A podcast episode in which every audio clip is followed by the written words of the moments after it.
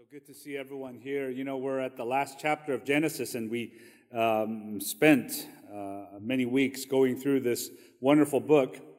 Um, as we come to an end, it's always, I walk away um, reflecting on our time and uh, just the amount that I personally learned and how God has allowed us to go through this. Uh, just a side note on this, you know, we, we saw the history of God's people. We saw the covenant that was started and how it continued, and how we are part of that covenant. We are now the people of God. We are God's chosen ones. We are the church.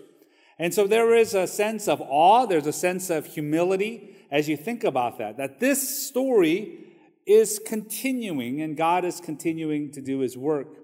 And so the lessons that are taught here, we bring to us here today. The God who is here is the same God that we pray to and seek out today. And so you are a part of that. Somehow you being part of the church is being part of God's covenant people.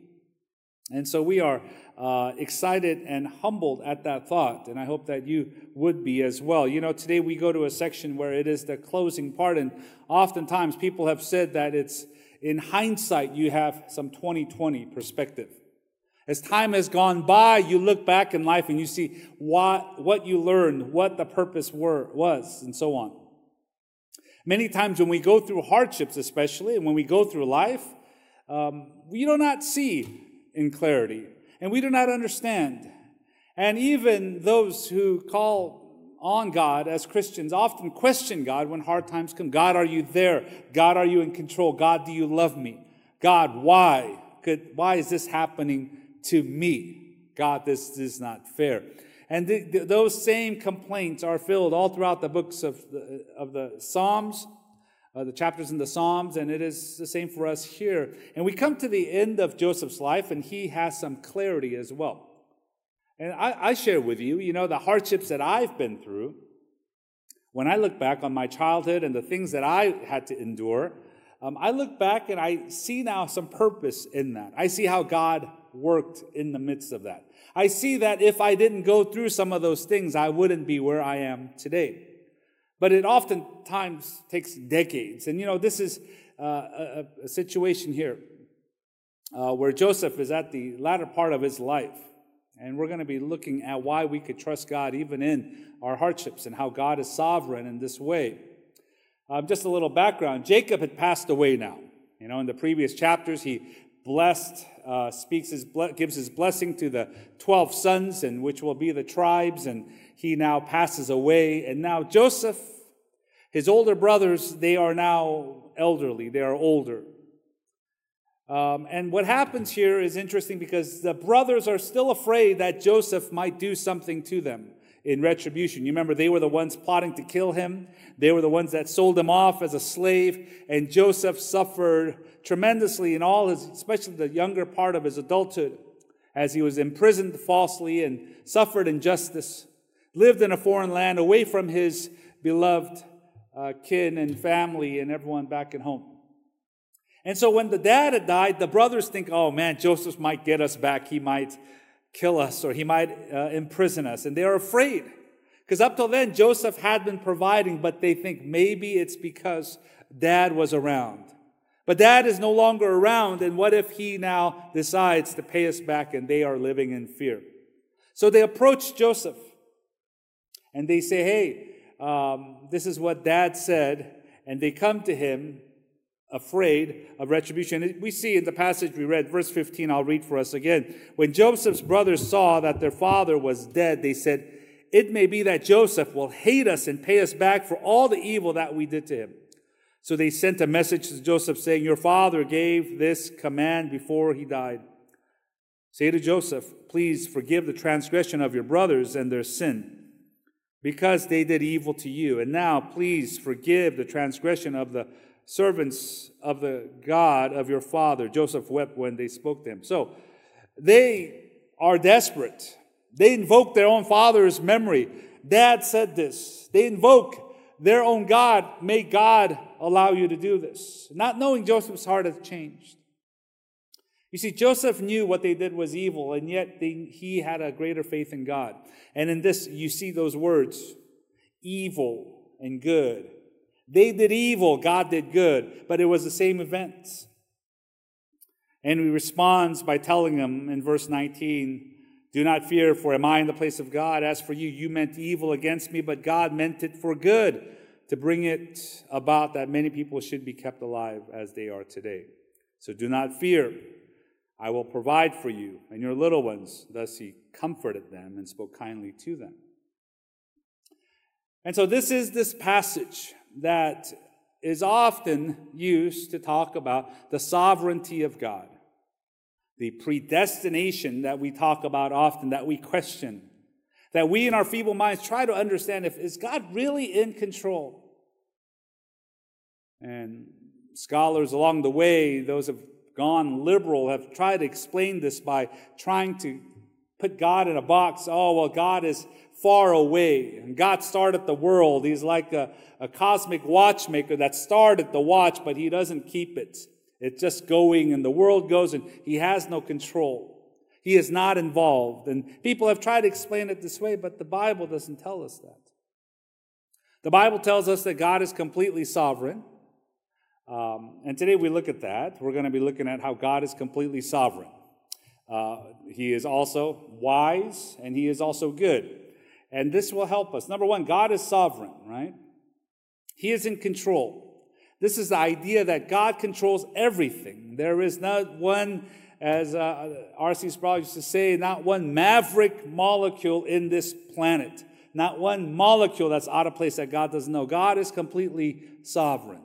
He knows, He is all powerful, He is in control. You look at verse 18, and if we don't pause, you could skip over this verse easily. It says, His brothers also came to him, fell down before him, and said, Behold, we are your servants. So there is significance in this. The brothers come and they fall down before him, and this was part of the dream. These were the, this was the message of the two dreams that Joseph had way back in his teen days, back in chapter 37. The two dreams that he had in verse 7 through 9 and chapter 37 of Genesis, it tells us this that the one dream was they were binding sheaves in, uh, in the land, and the sheaves were a collection. Uh, they would collect now all of, um, uh, you know, the, the, the, you know, just all the gatherings that they had in the land. And he says his was bigger. And he says all of the brothers were bowing down. And the second dream that he had, he says the moon, the sun, and 11 stars are bowing to him. And so they uh, rebuke him. They say, Oh, who do you think you are? You're saying, you know, mom and dad, the moon and the sun, and the other 11 stars are us. We're going to bow to you, Joseph. Joseph, you are the youngest. Who do you think you are? And this now led to them turning against him. But this, these were the dreams that Joseph had. This was what was to come. And somehow, through all of these events, God's will was done. God made sure that what he had said was going to come true. You look at the circumstances of his life, of Joseph's life, and you think there was no way. He was sent off to a different land. He was away from the covenant people of God. He was now falsely imprisoned. He didn't have power. He didn't have his parents around him. He didn't have his siblings. They couldn't bow to him. They were, he was in Egypt. And he suffered so much that he was imprisoned falsely. He was forgotten about. And yet, God, because he is sovereign, through all of these unlikely circumstances, brings about what he had said would come true that Joseph would stand and they would bow before him. And we see it at the end of Genesis now that they are bowing to him, begging for mercy. And Joseph is raised up in this way. And he says here in this verse that we love, verse 20 of our text, as he's speaking to his brothers, he says, As for you, you meant evil against me, but God meant it for good, to bring it about that many people should be kept alive as they are today. So there's one event that happens, and yet there are two uh, motives behind it. One was evil, one was good. And so the question comes up well, is God in control? Did God make this happen? Did God allow this to happen, or did the brothers do this? And the answer is yes. Theologians will use the word concurrence. Concurrence, uh, the idea of one occurrence, but two things happening at the same event. A concurrence.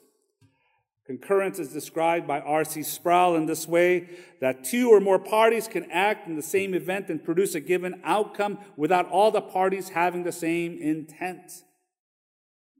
So this is happening. One event is happening, two parties are somehow involved, they allow it to happen, and yet their intent, intention is very different. Uh, let me explain it this way if on a human term and in human terms uh, imagine a young couple that has a child who's going to go off to kindergarten. There's some of you, right? And some of us remember that. And you're sending out little junior to kindergarten and you're praying as they go off into the real world, into kindergarten, that they would make good friends, they would have a good teacher, and they would have a pleasant year in kindergarten, learning their ABCs and one, two, threes, and so on. And you send them off. Now imagine, and this happens very frequently, the junior comes back and says, I had a terrible day. There's a bad guy, an evil guy in my class, another classmate, and he keeps making fun of me. And he's crying. Now, there is an evil kid, right? But the parent's temptation might be to say, well, we're going to pull you out of this school, right? because it is filled with evil kids. We're going to pull you out. We're going to actually move cities because the whole city has evil kindergartners everywhere. We're going to move to somewhere else. We're going to move to a different neighborhood because maybe their kindergartners are nicer. And we tend to often now generalize people and areas and, oh, they're so bad in this. But really, the wise parent would sit down that child and say, no, Junior, you're going to take Taekwondo classes starting this week, all right? You're going to learn to speak up for yourself. Uh, you're going to tell them no. You're going to just ignore people like this. Why? Because we want to teach Junior. I want to teach Junior to grow up because there are bad people in elementary, in junior high, in high school, in college, in the workplace. They're going to deal with them. And can they run away forever? No. So in the pic, in the grand picture of things, there's an evil kid making fun of Junior making him cry. But at the same time, mom and dad is still dropping Junior off at the same school, knowing that this is happening, because they say, I want you to grow in your character. I want you to learn to deal with difficult people. This is a great life lesson. And so we struggle with something like that. But that's maybe a human example of what we see here. The brothers meant it for evil. There is no sugarcoating. What's evil is evil, as the Bible describes. But on the other side of it, God meant it for good. God allows these things to happen because He is in control.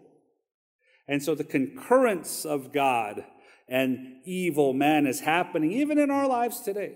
What is the hardships you've been through? How have you suffered injustice? How have you, what have you cried over and lost sleep over? And somehow God is allowing that to happen. What are the prayers that you have said to God? God, make this pass. God, can you take this away? God, are you really there? And maybe you have cried out in that way, thinking, God, are you there? But yet He is, because He is sovereign. A couple of verses, there are so many, but a couple I want to just highlight for us. Jeremiah 32 17. It says, Ah, Lord God, it is you who made the heavens and the earth by your great power. And by your outstretched arm, nothing is too hard for you. God is sovereign. Nothing is too hard for you. Can we say that out loud? That last part. Can we say that out loud? Nothing is too hard for you. One, two, three. Nothing is too hard for you. And maybe that could be our prayer regularly. Before we say foolish words without thinking, maybe we should start, Dear God, nothing is too hard for you. Lord God, would you help me to believe and trust that? God, nothing is too hard for you. The psalmist says in Psalm 105, describing Joseph and all of these things, God had already, in his sovereignty, this was already done. Uh, verse 16 when he summoned the famine on the land and broke all supply of bread. This is God making this happen. Verse 17, he had sent a man ahead of them, Joseph, who was sold as a slave. His feet were hurt with fetters, his neck was put in collar of iron until I until what he had said came to pass. The word of the Lord tested him. Until what he had said came to pass. God said there will be a famine. God said there will be a slave that will be sold, that will become now the person he uses. And so God is sovereign in this way. And so that gives us some peace. Secondly, is that God is wise. It is comforting to know that the one that we listen to is wise. When we go to a doctor's office or a dentist's office, you like to know a little bit about where they got their degrees and how they were certified and so on. And you see now the plaques.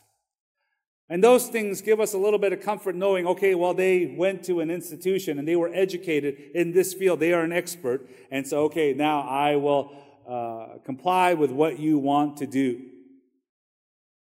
uh, because you are wise. Now, we come before God and it is comforting to know that he is wiser.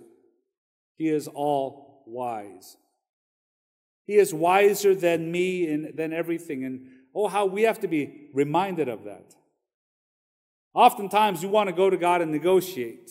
Oftentimes, you want to go to God and say, God, actually, that's not the right way. God, this is taking way too long. We should go about and do it this way. God, you should say yes, like right now. Why are you telling me to wait? And we often approach God, even from our youth all the way to all through our adulthood, and we go to God forgetting that He is wise. This verse again, verse 20 you meant evil against me, but God meant it for good. God had some kind of meaning this. God had some kind of purpose. God had a plan. He designed all of these things 1 John 3:20 For whenever our hearts condemns us God is greater than our hearts and he knows everything. Can we repeat that last those last three words? One, two, three. He knows everything. And in our prayers, maybe we can approach God saying, God, the one who knows everything. Doesn't that all of a sudden change now the rest of your prayer? Who am I to report to you? Who am I to dictate to you what must happen? Who am I to say, oh, God, do this and do that? God, you know everything. The psalmist says in Psalm 147 5, Great is our Lord, abundant in power. His understanding is beyond measure. Speaking of the greatness of God, the abundance of his power, it is described by his understanding. He knows. God knows better. I don't know if you have someone you trust in, someone you listen to. Today, we live in a day where we are inundated with information. Literally, in the last 10 years, 20 years, the world has changed. Back in the days when some of us were growing up, our parents would spend a small fortune and buy us the whole set of an encyclopedia for an exorbitant amount. And some of you had that. And uh, it would now sit usually in a prominent place. I would go to my friends' homes and it would sit somewhere very prominent that everyone could see. Mom and dad spent all of their retirement on this encyclopedia set, which Junior had never touched. Why do we buy those things? Well, because information was expensive, and now information is free. You can Google things and ChatGPT, right? Not for your finals, but just to use, right? Um, information is readily available, but wisdom is even more scarce today. Information is fact checking someone, looking it up. No, this is how old Michael Jordan was. He actually averaged whatever points. You could fact check it and know trivial things. But to have true wisdom is having someone who's been there and who knows better. And I hope and pray that you might have people in your life who speak into you, who speak wisdom to you, not just information. but who will speak into you. And this is the value of the local church because we get to sit in pews or in rows and we get to hear, but also we get to sit in circles and share meals, laugh together, cry together, do life together. Um, and this is the value of it. You have people who are younger and older and peers, and we could talk to each other, and we are continually sharing wisdom through God, uh, as God shares through us to one another. 1 Corinthians 1:25 speaking of the gospel for the foolishness of God is wiser than men and the weakness of God is stronger than men. Even when the Bible was being written people thought this doesn't make sense. God, your plans don't make sense. The gospel doesn't make sense. Why does Jesus have to die? Why is there weakness? What is that about? But yet wisdom is who God is. God knows better. And so, as He is leading you in life, and as you are tempted to not trust Him because maybe He doesn't know, let me encourage you, He knows. Have you ever been in a in an Uber where you feel like the driver does not know what they are doing, right? Um, where they are going. I've had interesting rides. I've had discussions. I remember being dropped off at in New Jersey, arriving around 11 o'clock, taking an Uber to the hotel that I could see right over there, and I see him making a U-turn, and we get in a yell, yelling match because I'm telling him how to drive. He doesn't want me to tell him how to drive. And all of a sudden, the hotel that was five minutes away, he makes a U-turn. It says now the estimated time of arrival was an hour. And so I said, I think you don't know where you're going. And he says, Get off my, get out of my car on the highway. I said, I'm not leaving your car till you take me there uh, and for, say goodbye to your tip. And we were going at it. And uh, he finally dropped me off. To know that someone who is in charge to my destination is wiser than me is comforting. God knows better than us. He knows where we're going, how we're going to get there, so we can ride in comfort. We could take a nap in a car, and I, my wife, you know, Sharon loves to sleep when I drive. Um, and I always say to her and others, I say, oh, it, it's the biggest compliment when someone could sleep when you're driving. Because just saying, I trust you with my life, like, and I'm going to go to sleep. And that's a positive way to take it, take it right? Or you could take it a negative way. Like, you're boring, you know, sleep is better. Um, you know, you stay awake, I'm going to enjoy myself. But in a positive way, that person trusts me. Because the person that doesn't trust me will stay wide awake, say, hey, hey, turn left here. What are you doing? Turn right here. What are you doing? Uh, thirdly, God is not only wise, but He is good. God is good. It is one thing to have someone who is wise, but if they are not good in nature, uh, they could take advantage of us, they could lead us astray. But God is good. The brothers were evil towards him, but God meant it for good. Nahum 1 7. The Lord is good, a stronghold in the day of trouble. He knows those who take refuge in him. The Lord is good. Can we repeat that first phrase? The Lord is good together out loud. One, two, three. The Lord is good. And maybe we ought to start every day making that confession. Maybe we ought to open up every prayer. The Lord is good. Maybe at the end of every day, as you think back on the events of the day, as you before you go to sleep, maybe you ought to repeat to yourself, preach to yourself, the Lord is good. He's good to me. The psalmist says something very similar, 34 8. Oh, taste and see that the Lord is good. Blessed is the man who takes refuge in him. Psalm 119, 68. You are good and do good.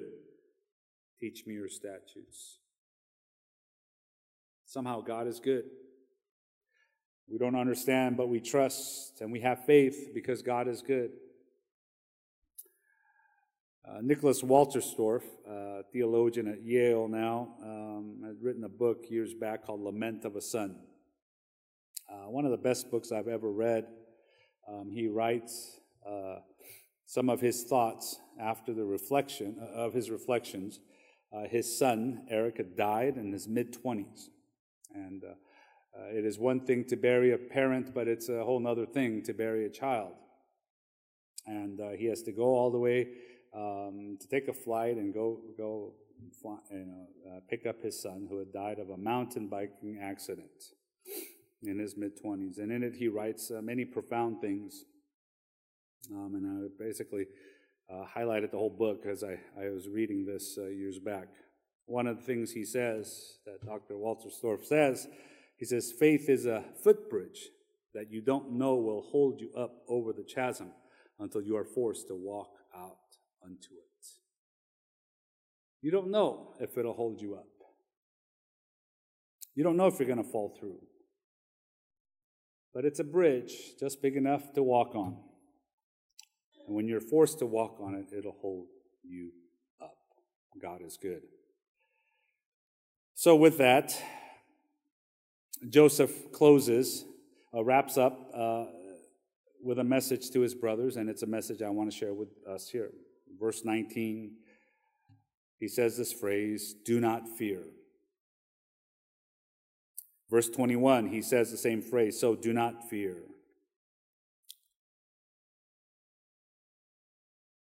He could see the fear of his brothers. And he tells them, do not fear.